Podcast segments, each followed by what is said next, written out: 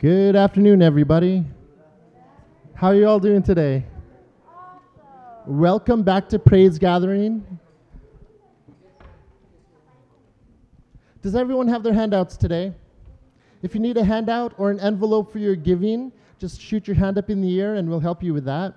We take up our tithes and offerings at the end of our service. You have plenty of time to pray over that and prepare as well. And I pray for you in your giving that God continue to bless you. And I pray, friends, that we could do better as a ministry to love not just one another here, but share the love of God to the ends of the earth. Hey.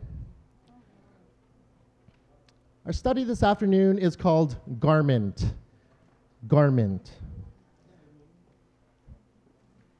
I woke up this morning and I wasn't quite sure what I was going to wear today. Now, normally, what helps me determine that on a Saturday specifically would be I go into my boys' room, and along their dresser, their clothes are neatly laid out for them for Saturday morning.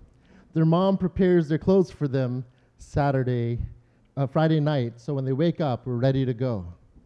And for some reason, I just find it easier instead of trying to decide what will I wear today. I go to my boys' room, and today they had khakis and a polo shirt.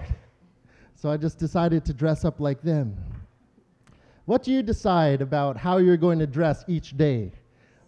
You probably look out the window or open it and check the weather forecast. You want to know, you know, are you going to be dressed appropriately for the rest of the day? Okay, maybe it depends on what sort of event you're going to. After work, you might have a special meetup with friends. So you don't want to wear your regular work clothes. You want to look a little bit nicer on that day. Did you know that the Bible talks a lot about garments? There's a lot of things about garments in the Bible. And as much as we say the Lord doesn't look at the outward appearance, but he looks at the heart, while that's true, there's a story that Jesus told us, and it talked about the, the garment that wasn't appropriate for a particular setting. Okay? So today we're going to jump right into our study. Our study is called Garment, and our first section is simply the parable of the wedding banquet. And that could be found if you want to open your Bibles, Matthew chapter 22, verses 1 to 14. And you might want to keep that open as we study. It's a longer passage. We do have the words up on the screen as well. Jesus spoke to them again in parables, saying, The kingdom of heaven is like a king who prepared a wedding banquet for his son. He sent his servants to those who had been invited to the banquet to tell them to come, but they refused to come. Then he sent some more servants and said, Tell those who had been invited that I have prepared my dinner. My oxen and fattened cattle have been butchered, and everything is ready. Come to the wedding banquet. But they paid no attention and went off um, onto his fields, another, t- oh, one to his fields, another to his business. The rest seized his servants, mistreated them, and killed them. The king was enraged. He sent his army and destroyed those murderers and burned their city. Then he said to his servants, The wedding banquet is ready, but those I invited did not deserve to come. So go to the street corners and invite to the banquet anyone you find. So the servants went out into the streets and gathered all the people they could find, the bad as well as the good and the wedding hall was filled with guests. But when the king came in to see the guests, he noticed a man who was not wearing wedding clothes. He asked, How did you get in here without wedding clothes, friend? The man was speechless.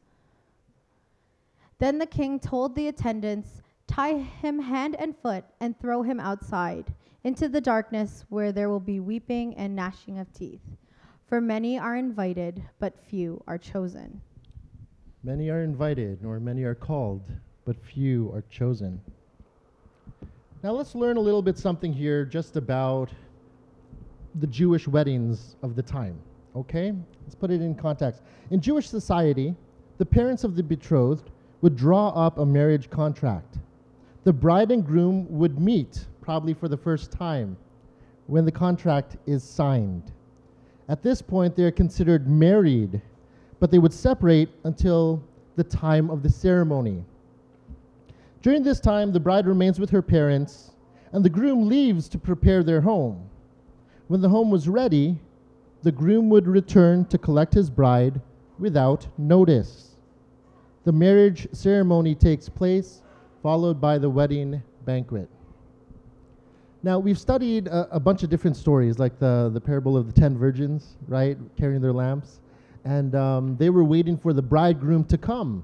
Remember, the bridegroom returns once the home is prepared, and uh, it is without notice.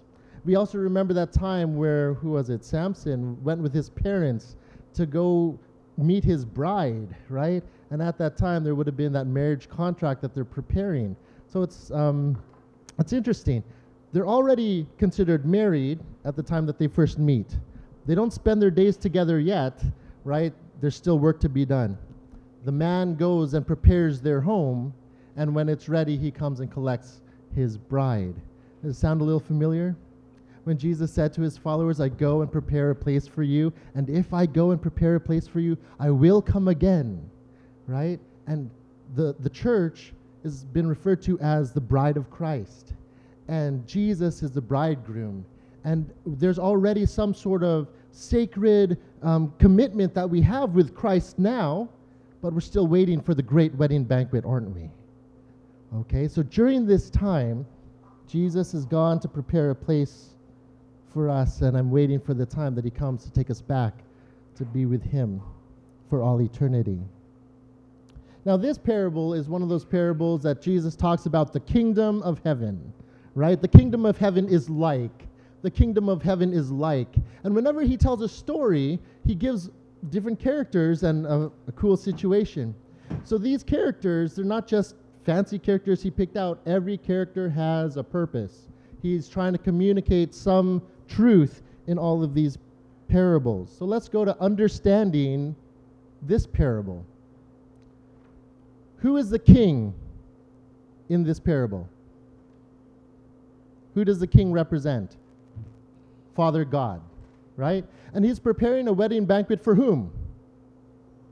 His son, Jesus Christ, right? And then who were the people that were first invited but refused to come? The Jewish people of the time, the Israelites, okay? They were given the invitation. They were God's special people, but they refused to come. They gave every lazy excuse why they weren't going to show up, so they rejected the invitation. When they started behaving this way, forgetting about this invitation, busy with life, there were servants that were sent out. Who were these servants? In the Old Testament, they would be the prophets, right? And then, even though they rejected the truth, even though they rejected the invitation, the Jews, they sent out more servants, right? These more servants would be like the apostles, uh, the forerunners. Remember John the Baptist? it said that they captured these servants, they mistreated them, and they killed them. They killed John the Baptist, didn't they? All right? So, who were gathered from the streets? Who were the people that the servants went out and gathered from the streets? These are the Gentiles, those that didn't get the first tier invitation, right? But now they went out and they said, All these people, go to every corner, find anybody that you can, both the good and the bad. Collect them and tell them about the banquet. Bring them here. Okay? For the rest of the study, we're going to be talking about this ill dressed man and who he represents, what he's all about. Okay? I stopped and read this story before when I was younger, and I wondered where did all the people from the streets get their wedding clothes. And I used to ask, I'm like, it's not fair that one guy gets kicked out because he's not wearing his wedding clothes. Something we need to understand about this. When the king offers an invitation, he provides everything that is needed for the celebration. He provides a garment for the people so when they come, you know what? We're not looking at, oh, what did you wear today? You know, what shoes do they have on? We're not comparing anything. The king says, Come to my wedding banquet. Here's your garment. Everything is provided, everything that you need is already done. So just put on the garment, accept the invitation, and come. This man, he heard the invitation, didn't he? He knew there was a party going on. So what does he do? He shows up. But what's he wearing? The king said, How did you get in here without your wedding garment that I provided you? Maybe he had it on at first and he went in and he felt, I don't need to wear this anymore. Maybe he took it off. The, the story doesn't say. The only thing we do know is he was spotted that he was not wearing what the king had provided. Jesus teaches this lesson, I believe, that it was taught to teach us about self righteousness, to teach us about the, inadequ- the inadequacy of self righteousness. We might think we're good enough to be there because we got the invitation. But if we show up with just ourself, without what God has given us, then we're relying on our own self righteousness instead of relying on the righteousness that's provided by our God. So all those invited were instructed to wear the wedding garment provided for them by the king. It would be a terrible insult to the king to refuse to wear the garment provided for the guests. We know that the first people that heard the invitation, they outright rejected the invitation, didn't they? They just didn't even bother showing up. And then all those that accepted the invitation would have worn the garments. But there's people like this one guy. They hear the invitation, but in a subtle way, they think that I'm good. They think I have my in. Since I was invited, I'm just going to wear whatever I want to wear. In a very subtle way, it is also a rejection. What happened to the man? He gets thrown out. The king gets his attendants, tie him up, hand and foot, throw him out into the darkness where there would be weeping and gnashing of teeth. It's not the place you want to be. Not enjoying the fellowship with God. It would be a hell. Let's go to our next section here the garment coverings throughout Scripture. Let's look at Isaiah 64, verse 6a. All of us have become like one who is unclean, and all of our righteousness or all of our righteous acts are like filthy rags. Everyone say filthy rags. Filthy rags. No matter how hard you try, whatever you show up with, if it's not given by God, it is like filthy rags. No matter how much you bathe to smell good, you would still be considered unclean. Okay, so what are you wearing today? If it wasn't the blood of Christ, I don't know. Maybe we're still unclean and we're still parading about in filthy rags. The first uh, wardrobe story that we read about is found in Genesis chapter 3, and we're going to verses 7 and 21. Then the eyes of both of them were opened, and they realized they were naked. So they sewed fig leaves together and made coverings for themselves. The Lord God made garments of skin for Adam and his wife and clothed them. All right, here, Adam and Eve. Why did they make fig leaves, a, a garment of fig leaves? Okay, they were naked. And they were probably naked before that, but they didn't realize it, right? or they were covered by a glory. So they, they did not realize their nakedness. When you look at yourself, and you realize there's something wrong, something went missing, and you try to fix that. You're trying to, in a way, save yourself, protect yourself. You try to cover up your shame. You try to cover up your guilt. And no matter what you try to do, you could go to, I don't know, go to confession because you feel bad and you want to get that off your chest, you know, and then you feel better after, but you still go back and do the same thing. You're still dwelling and living in your shameful acts. You're still living with this guilt that keeps creeping up on you. No matter what you try to do, you could try to do good acts to cancel out the bad. You know people that live this way? If I just do better, maybe it cancels out all the things I've done which are not good. All those attempts are inadequate. They can't cover anything. Now, God saw Adam and Eve, covered in their fig leaves. And he says, This is inadequate. This will not do. This man made clothing that you've had for yourself will simply not do. What does he do? He goes and provides them with adequate clothing, the skins of animal, sacrificed animal. to cover over their guilt, to cover over their shame. Because what they had tried was barely adequate. Let's look at Revelation. So that was at the beginning of the Bible, and we're going straight to the end of the Bible, Revelation chapter 7, verses 9 and 14b. After this I looked, and there before me was a great multitude that no one could count, from every nation, tribe, people, and language, standing before the throne and before the Lamb. They were wearing ro- white robes and were holding palm branches in their hands. These are they who have come out of tribulation. They have washed their robes and made them white in the blood of the Lamb. So, in this vision recorded in Revelation, we see those in heaven wearing what? White robes.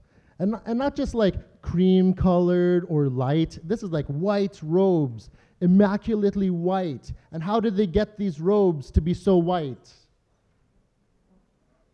What kind of detergent do you use? Tide, Purex, Gain, Cheer, Clorox, bleach, bleach. I don't know what you use. And, and, you know, all these different detergents promise you you will get the whitest whites. Now, they obviously, whoever's marketing, didn't take into consideration my family. Because in our family, we get lots of spills, we get lots of stains, and no matter what detergent we use, those stains still show up on their white clothes. Okay? Nothing gets whiter white than the detergent, in a way, that makes us clean. The white robes are only made that white and purified to be so pure and, and clean by the washing in the blood of the Lamb. There might still be stain. You feel that I'm walking with God now. I've uh, confessed my sins. You might confess, but have you repented? You might acknowledge when you've done something wrong, but you haven't turned away. All right? So you're still living your life wearing the, what you think is a white robe. You put on Christ, you put on righteousness, but you're walking around with stains all over that robe. What are you wearing today, my friends? You got to be careful. You got to be careful with what we, we choose to believe. Some of us think that we could do enough righteous deeds but remember, they are simply like filthy rags compared to what Christ has done for us at the cross. Let's look at Philippians chapter 3, verses 7 to 9. But whatever were gains to me, I now consider loss for the sake of Christ. What is more, I consider everything a loss because of the surpassing worth of knowing Christ Jesus my Lord, for whose sake I have lost all things I consider them garbage, that I may gain Christ and be found in him, not having a righteousness of my own that comes from the law, but that which is through faith in Christ, the righteousness that comes from God on the basis of faith. So he talks about counting it all as loss. And I hear this phrase quoted many times at church, lots of sermons, and I still don't really grasp it. You know, what do you mean count it all as loss? When we count everything as loss compared to knowing Christ, it means knowing Christ is the top thing, our, our first priority. It's all that we desire, all that we care about. Are there other things that you're still desiring here in this world?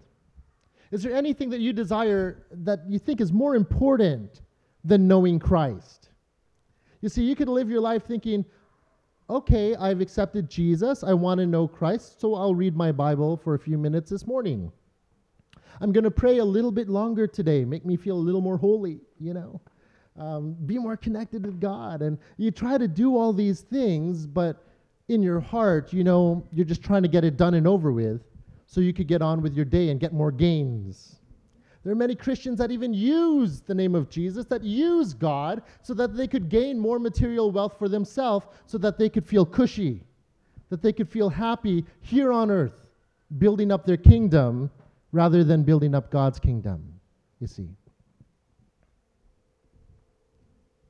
Trying to keep the law in order to gain righteousness will never be enough. Is your trust in God's righteousness or in your own self righteousness because of your seeming good deeds? How does the righteousness of Christ transfer? How does it translate? How does it apply to us? You know, we could talk all about it in theory, right? Oh, the righteousness of Christ is yours when you choose Him. Let's break it down a little bit more. Uh, the gift of salvation. It is first and foremost a gift, something that's bestowed upon you.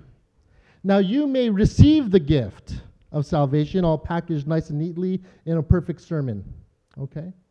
And you agree with that truth that's in there, so you decide, let me take this home. What if I have the gift of salvation here in my hand? And I'm just going to put it up here on the shelf in my house for everyone to see so they know I have the gift of salvation and it stays up there in its box, all neatly wrapped. And then you go away and live your merry way. That gift of salvation hasn't been experienced by you. You haven't opened it up yet. You see, how does it apply to you? How does the gift of Christ's righteousness apply to you? We say we accept it. That's like the man that just heard the invitation, right? He heard the invitation and he believed that it was his, that he could just show up. But he refused to accept what was provided by God. He did not put on the garment before coming to the wedding banquet. My friends, let's get honest with ourselves today. We say that we love God. We say that we love Jesus. We say Jesus above everything, but the Lord knows our hearts. He sees what we truly care about. He knows if we're lying and just paying lip service to Him. What is on your heart today, my friends? We cannot continue to take the name of the Lord in vain. We cannot take the name of Christ and claim it for ours, yet we still display ourselves rather than allowing Christ to come alive in us. We have to stop it. Okay? It doesn't glorify God when we go out there doing good deeds out of our own strength. We glorify ourselves. Look at me. Look at all the good deeds I've done today. How many have you done?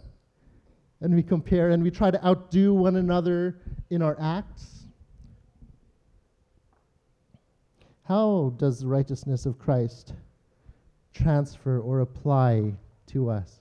How do we start putting it on? Let's look at uh, our third section here. The man that didn't wear the garment, not good enough, right?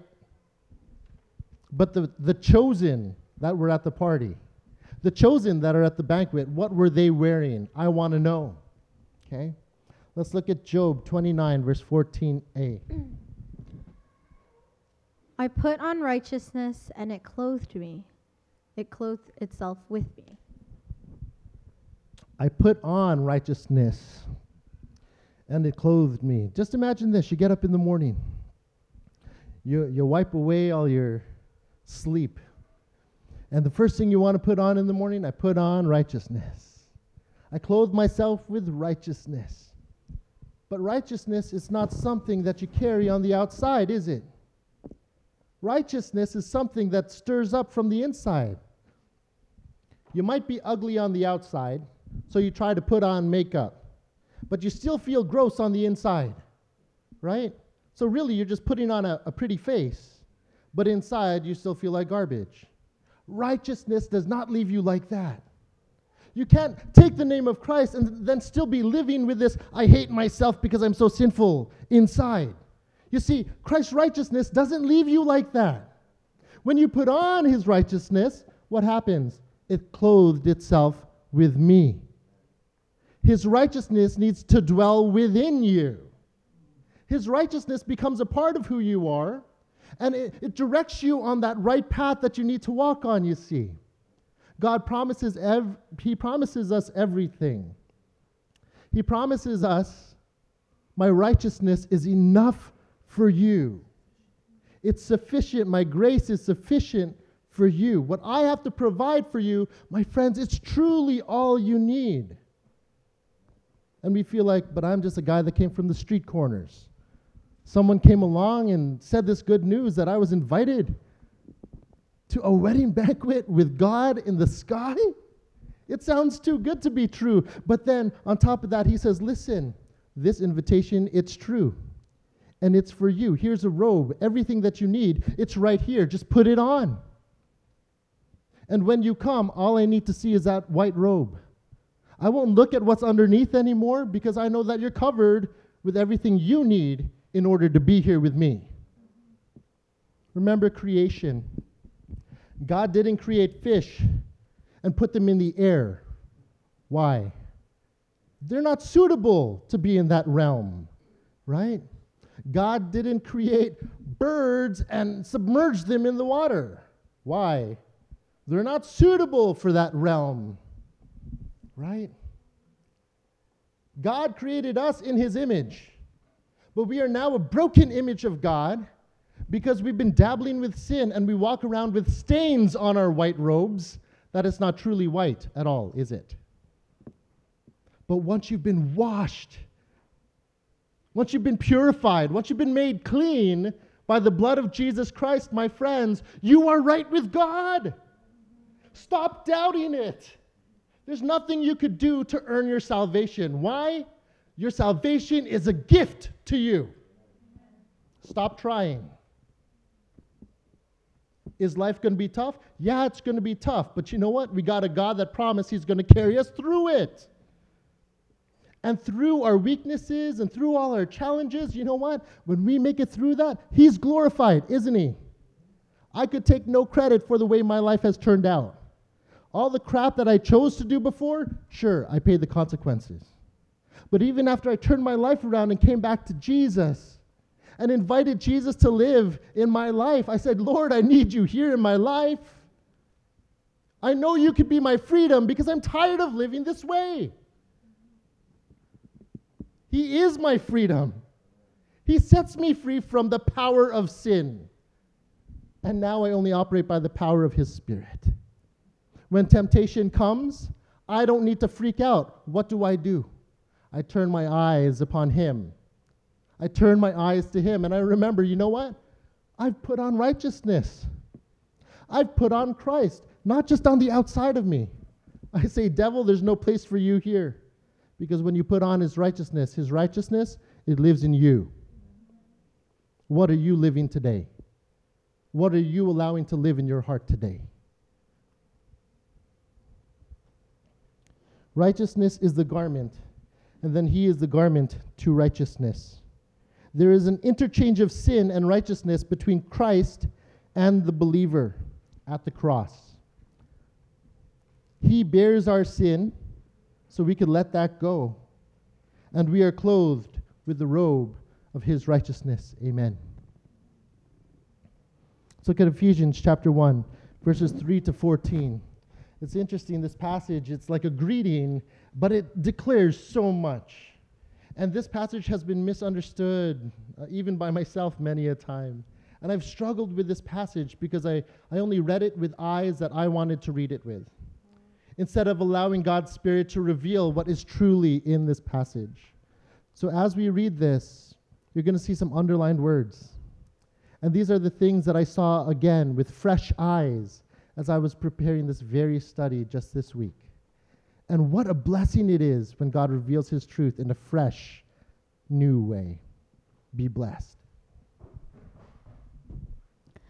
Praise be to the God and Father of our Lord Jesus Christ who has blessed us in the heavenly realms with every spiritual blessing in Christ. For he chose us in him before the creation of the world to be holy and blameless in his sight. In love, he predestined us for adoption to sonship through Jesus Christ, in accordance with his pleasure and will, to the praise of his glorious grace, which he has freely given us in the one he loves.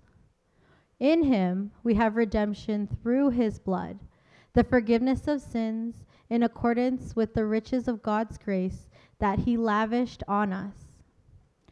With all wisdom and understanding, he made known to us the mystery of his will according to his good pleasure, which he purposed in Christ, to be put into effect when the, when the times reached their fulfillment, to bring unity to all things in heaven and on earth under Christ. In him we were also chosen, having been predestined according to the plan of him who works out everything in conformity with the purpose of his will in order that we, who were the first to put our hope in Christ, might be for the praise of his glory. And you were also included in Christ when you heard the message of truth, the gospel of your salvation. When you believed, you were marked in him with a seal, the promised Holy Spirit, who is a deposit guaranteeing our inheritance until the redemption of those who are God's possession, to the praise of his glory. If you missed it today, go home and read the passage again. Allow God to reveal to you what message He wants you to hear. It's messages like these that have helped me stop relying on myself. It's messages like these that encourage me to want to just place all my trust in Christ. That, and to declare that He is truly enough for me. You know, we sing those songs Christ is enough for me. And when we sing songs like this, declaring it, you know what? Sometimes I used to cry when I'd sing songs like that. Why? Yes, it's true, and I'm being confronted with the truth. But sometimes when I'm crying, I feel so bad. Why? Because in my heart, what I'm declaring doesn't match what's in my heart. Sometimes I declare with my mouth that Christ is enough for me, but my heart says, But are you really Christ? Are you really enough for me? And we go back depending on the very things we depended on before, right? God chose us in Christ. When? Before the creation of the world, to be holy and blameless in His sight. I used to feel like I wasn't chosen because I was living such a dirty life. And now I can't even boast that I'm a chosen one because I didn't do anything except accept except that I accepted Jesus. Right? You ever feel that way like you're not one of the chosen? So you feel like what's the point? If I'm not chosen and I get to heaven and I just get booted out, you know, what's the point? I used to feel like I'm I'm okay enjoying my worldly life.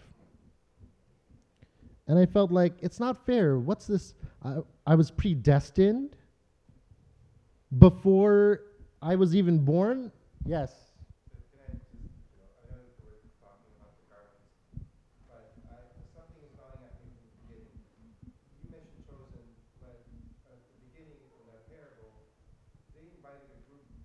Yep. and the Gentiles was an afterthought. Mm-hmm. So who was really chosen to be in there? Because the ones that they were choosing first were the Jews did not attend, and then the Gentiles were just an afterthought. Okay. So could you kind of elaborate, because, you know, they were chosen because they were in there, but Yep. they were an afterthought of the chosen. Okay, I, I like how you put it because we think in timeline. We think in time and space. And because they were chosen first, or his chosen people first, the, the, the Jews. And then everybody else, we look at it and we think, oh, they're an afterthought. But we also have to remember that before God even created this world, there was already a plan of salvation. God already knew that sin would enter this place. And he allowed our world to be the stage, to be the stage where this story would play out. Okay? Now, for, and it's a very good question. Thank you for asking. So, who were really the chosen? Was it the Israelites or those that seemed like an afterthought? Everybody was called, everybody was invited. But what made these people the chosen? Even that one man that showed up and wasn't wearing the garment, was he chosen? He was invited. See, everybody was in, the, the Jews were invited first, but they rejected the invitation. To be invited is not to be chosen. Let's make that clear first. To be invited is not to be chosen. They just heard it first, right? And then those that didn't hear the good news, the good news was open to them and it was shared to them, right? So all the Gentiles now get to hear the good news, they get invited as well. But not all the Gentiles accept either, right? The chosen, it's not a matter of God chose me as an individual before the world began that I would end up in heaven later. I used to feel like I was cheated out of that choice. I feel like I thought I had free choice, the freedom to choose. But everything that we just read in that passage, it wasn't about us as individuals. It was about everything that happens in Christ. So before the foundation of the world, Jesus Christ was the lamb slain before the foundation of the world. And all those found in him are chosen. So if you choose to be in Christ, that's your choice. But no matter what you do in your life, it doesn't matter. Why? Because we are in Christ, we carry his name. As his bride, he takes care of us. We're covered by him, right? We become his. He's the groom, the bridegroom, and the church is his bride. He chooses his bride, right? Everything that the bride is, doesn't matter what wrong you've done, doesn't matter what you've chosen in life. The only thing that matters is that you chose me. Huh. Sorry, I just had an. Uh, yes. I believe that Christ chose to die for all of us, Mm. whether you're Jews or Gentiles. But the question is, do we choose Him as the Savior of? That's right. Do we choose Him as our, our groom? Or do we commit adultery and choose other people? Mm. That's why when He comes, He might say to us, I never knew you. Mm. Choose the Lord rather than choosing the Lord. That's right. That's right. So the chosen are, are those that choose Christ, that choose to be in Him, right? And this is what we call the chosen. Okay? A couple questions. Yes.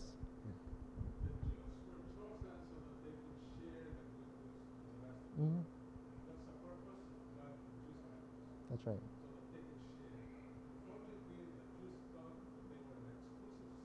Mm. The elite were deceived. In yes. They kept the good news for themselves, so more people needed to be sent out for that news to be spread. Yes. That's actually what I was going to say, because he didn't say that, like when he called in, uh, Abraham, he didn't say only your descendants are going to be saved. He said the world is going to be blessed through your descendants. That's right. Right?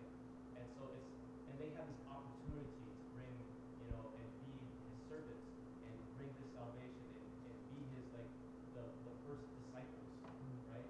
And they had that opportunity and they rejected it, Yeah. right? They rejected his son when he came. But it's not that they were the only ones to be saved, they're chosen to be saved. They're chosen to be, you know, and that's the choice that we're given right now. And so we have to decide, are we gonna reject that? Or are we gonna be the people that help and bring and try and bless the rest of the world? It's not that we get saved so that we can, you know, s- hold on to that salvation ourselves. The whole purpose is so that we can share it with other people, right? And so we have that choice just like they did. And, you know, that's, that's our whole purpose of being here, is to bring this to other people. Thank you. Very good. Yes. I believe that God will use not only the Jews of Gentiles, Mm. Um, I was reading uh, about King Cyrus, that he was uh, Persian, right? And he actually was the, the one who allowed the Jews to rebuild the, temp- uh, the, the wall. And yesterday, uh, when I was in the hospital, I saw this Persian lady, and I asked her, "Do you know King Cyrus?" And then she started talking about the history. And you know what she said? Is that King Cyrus never changed the religion of the Jewish people, but he actually helped them rebuild the wall.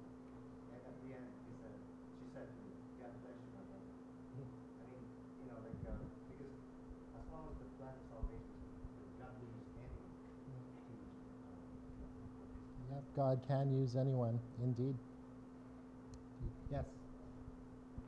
Um, Jews, Jews uh, actually don't believe in Jesus Christ, that he is the Messiah.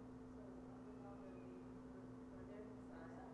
When, in fact, if during Sabbath, Sabbath and, and comes Holy Presence, they sometimes, uh, you know, it's like, uh, the common term is say, like, that mountain Jesus Christ. Okay. So, although they're the first chosen people, right? So they feel so privileged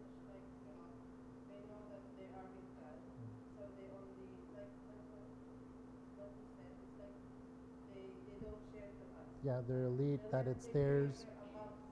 Sure. So I don't know, I don't know how that works, but we, we do believe in Christ, so I just keep them by themselves. I don't, I don't, uh, you know, go against their word words. I don't teach them, because that, that's where our freedom of choice comes in, like our free will and everything, right?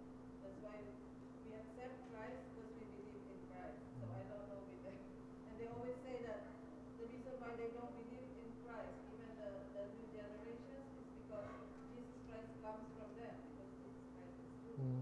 And, and how they say they will believe in Christ when uh, they don't believe Christ is the real Messiah. So, you know, they, they, they Yeah. also believe that it's just like Christ is the one who are misleading other Jewish Mhm. people to be away from their God, which is our God, right? Mm. So, I don't know. Yeah, I mean, there, there's a lot of different things going out there, and, and even today, I mean, thank you for sharing. And I think uh, many religions feel that they're the correct religion, that, um, but they're putting their faith in what they choose to believe themselves and, and just their teachings or their doctrine, whatever it is, right? How many of them actually even really see when we, we say we believe in Christ, it's more than just agreeing with a set of um, listed doctrine, right? It's not just saying, okay, well, that religion looks good because I agree with the way that they do things. Like, no matter what you agree with, God's truth will still be His truth, whether you agree with it or not.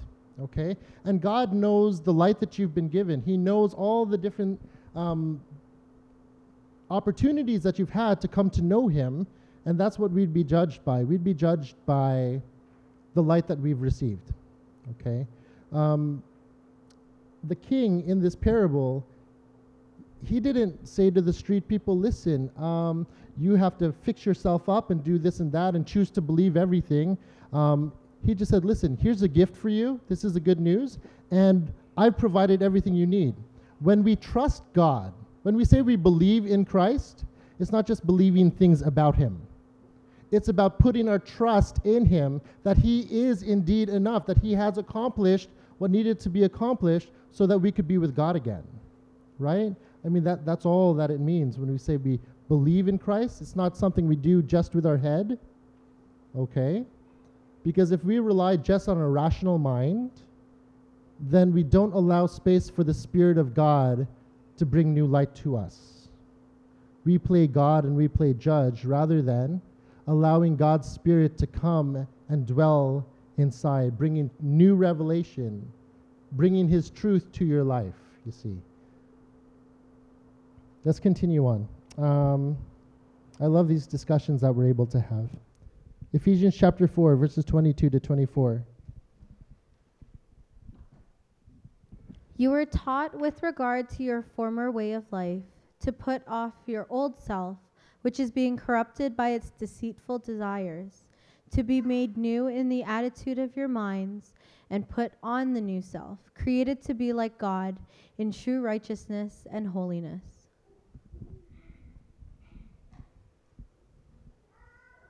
Putting off our old self. Right?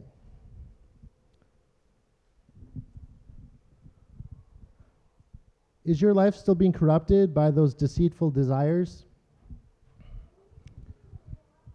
I mean, no matter how close I feel that I'm getting to God, I got to tell you, sometimes old stuff still creeps up. You know? I'm not proclaiming to be this perfect poster child for heaven. You know, deceitful desires can still creep up. Old stuff, old habits can come back and be thrown in your face.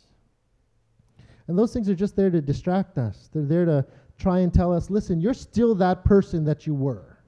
Stop trying to pretend that you're a Christian. You're really just that guy.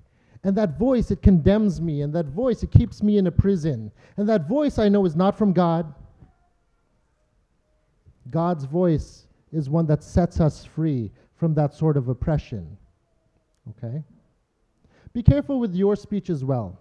You might have judged somebody else in your life, and you just see them as that person all the time. You don't believe that they could ever change. Well, that person, they'll never change. And you kind of give up on them. But in your mind, when you see them, you badmouth them, You still talk about them the way that they used to be. 20 years pass and you're still holding a grudge about that one little thing that they did. And in your mind, they are so evil. All right? Because all we see is that outside and we keep judging. It's not fair to that person and it's not fair to you to make you believe that you cannot be good enough with God. There's nothing that you can do to make yourself good enough. But once again, putting on the gift of righteousness, that gift of salvation, that is all you need. You see. And that doesn't come from you, it comes from God. Have you received and accepted that gift? Have you chosen it to be chosen in Christ? There's a bit of humility that needs to be present when you, a whole lot of humility, really, when you choose Christ. It means Christ over everything, Jesus over everything. Jesus over my life, his banner over me is love, and everything in my life, it's Jesus. Stop trying to make a name for yourself. Stop trying to promote yourself. Stop trying to say, you know what? I could really make something of myself and be a real success story. And when you share your story, I got to ask, where's Jesus in that story?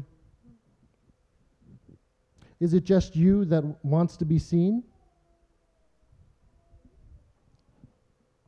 Put off your old self, which is being corrupted by deceitful desires. It says, Be made new where? In the attitude of your minds, the renewing of your mind. Stop thinking the way that you did. Stop believing those lies that you keep hearing from the devil. Okay? You are not ugly. In God's sight, you are beautiful. You are not so sinful anymore. God made you right with Him. So start believing that.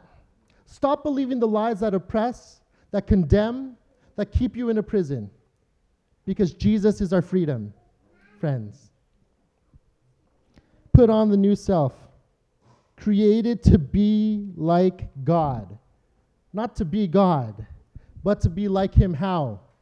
In righteousness and holiness. Is your life set apart?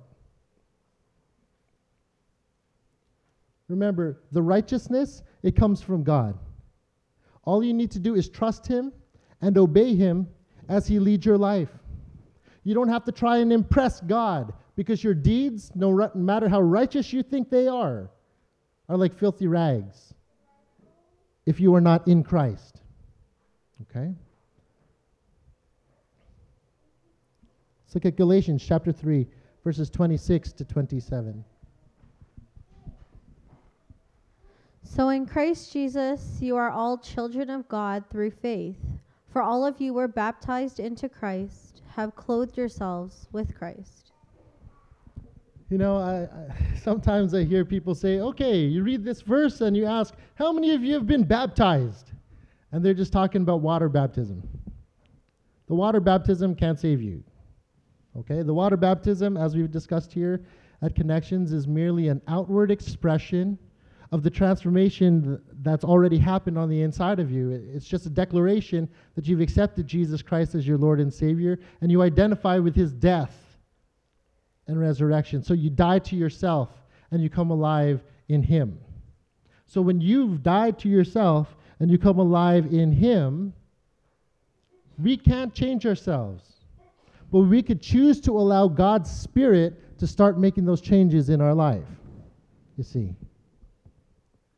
In Christ Jesus, you are all children of God through faith. If you are baptized into Christ, it's the indwelling presence of Christ's Spirit. That's what baptizes us into the body of Christ. Were you baptized into Christ? Are you clothed with Christ? Is his Spirit dwelling in you? You always wonder, how do I know? How do I know if I've really put on Christ? You know. When you get honest with yourself, I don't have to tell you, and there's no formula to figure it out. You don't rely on your own understanding about it. You trust in God's wisdom and His revelation. You trust His Spirit at work in your life. How do I know if God's Spirit is alive in my life? You'll know.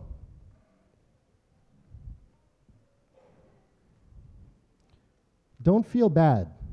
I mean, feel bad a little bit, but don't stay there, okay? Feel bad if a truth has come to you today and you've recognized, you know what? I thought I put on Christ, but I know I really didn't. All right? Feel a little bit bad because you've been parading around as a Christian, taking Christ's name, but taking it in vain. We can still repent today. It's not enough that we were invited. Okay? It's not enough that we were invited. What matters is you know what God has done for you. What matters is you appreciate the, the value of the gift that He has given you the gift of eternal life with Him, the gift of salvation, the gift of righteousness, the gift of faith. Where is your faith today?